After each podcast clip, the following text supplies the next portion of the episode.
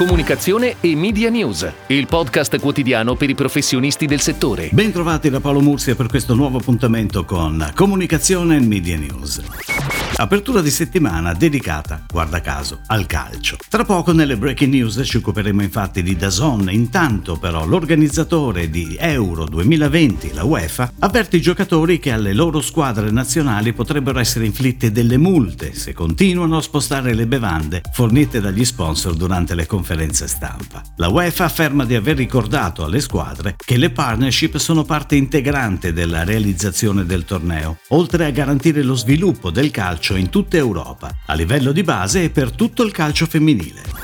Ed ora le breaking news in arrivo dalle agenzie a cura della redazione di Touchpoint Today.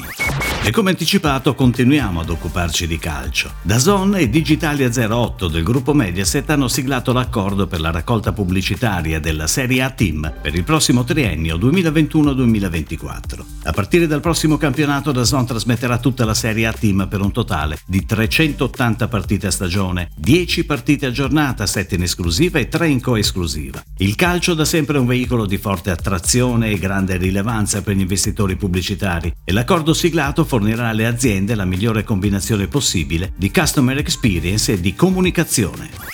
Tramite la boutique della comunicazione di Karate celebra il cruciale momento di riavvio del settore della ristorazione con il taglio del nastro di una nuova realtà lecchese. Didactico, il ristorante didattico di CFPA Casargo che avvia la sua opera di formazione degli chef di domani. Tramite ha curato ogni aspetto della comunicazione, con un progetto tutto tondo che ha toccato le aree della PR, dell'ufficio stampa, del digital e del social media management.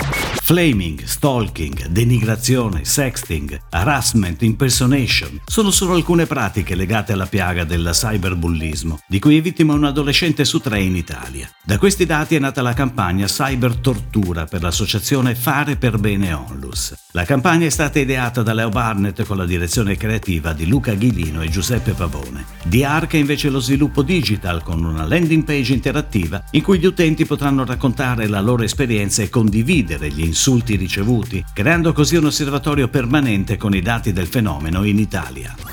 Urban Vision, media company leader nel fundraising finalizzato alla tutela del patrimonio culturale e nella comunicazione integrata e Camera Nazionale della Moda Italiana, confermano ancora la partnership per promuovere l'appuntamento della Milano Fashion Week dedicato alla moda maschile. Dal 18 al 22 giugno Urban Vision sta dando vita a un palinsesto editoriale su Maxi Digital Out of Home a Milano. Le creazioni degli stilisti sono mostrate in diretta streaming sul maxi schermo in piazza San Babila. Uno spettacolo diffuso e immersivo in continuo dialogo con i cittadini che ne saranno gli interlocutori privilegiati. L'Istituto Italiano di Los Angeles ospita le lettere creative di Lorenzo Marini, con una personale chiamata Alpha Type 21. Le opere del fondatore della Type Art vengono esposte in una mostra con doppia anima. È infatti stata realizzata una mostra in realtà aumentata, che vede protagoniste 13 opere più un'installazione video, a cui si accompagna l'allestimento di un'installazione di 12 metri x 3 di altezza all'interno dell'istituto stesso. Sarà accessibile fino al 29 agosto accedendo direttamente al sito dell'istituto istituto iiclosangeles.esteri.it. È tutto, grazie. Comunicazione e Media News torna domani, anche su iTunes e Spotify. Comunicazione e Media News, il podcast quotidiano per i professionisti del settore.